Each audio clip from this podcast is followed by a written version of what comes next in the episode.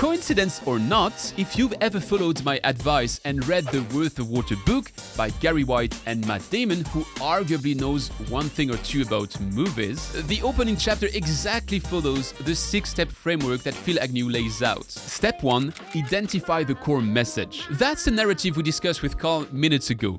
In the example of the Water.org founder's book, that's the win win win perspective to achieving water for all. Step 2 Blend novelty and familiarity. In theory, that's Star Wars combining the hero's journey with space opera.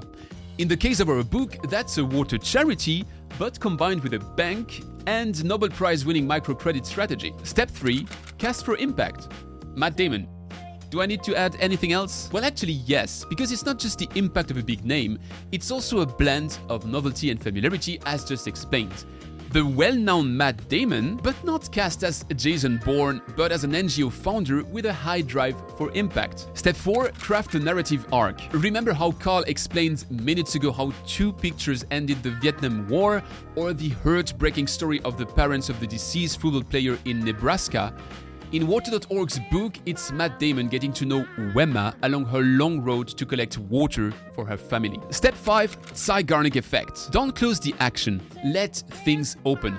That happens several times in Matt Damon and Gary White's story, but we had an even greater example with Carl's congressman story when he says, I said I work in water security, and I leave it at that.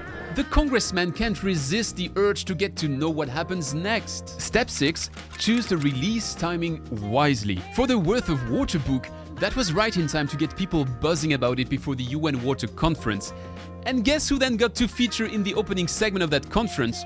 Probably also the only one which was worth watching. Along the same lines, that's word for word Carl's advice of picking the right story at the right time and constantly being on the lookout for planets aligning with that regard. So here you go, a bulletproofed six step framework to get your local news reporter intrigued or to shed new light on your water innovation's impact.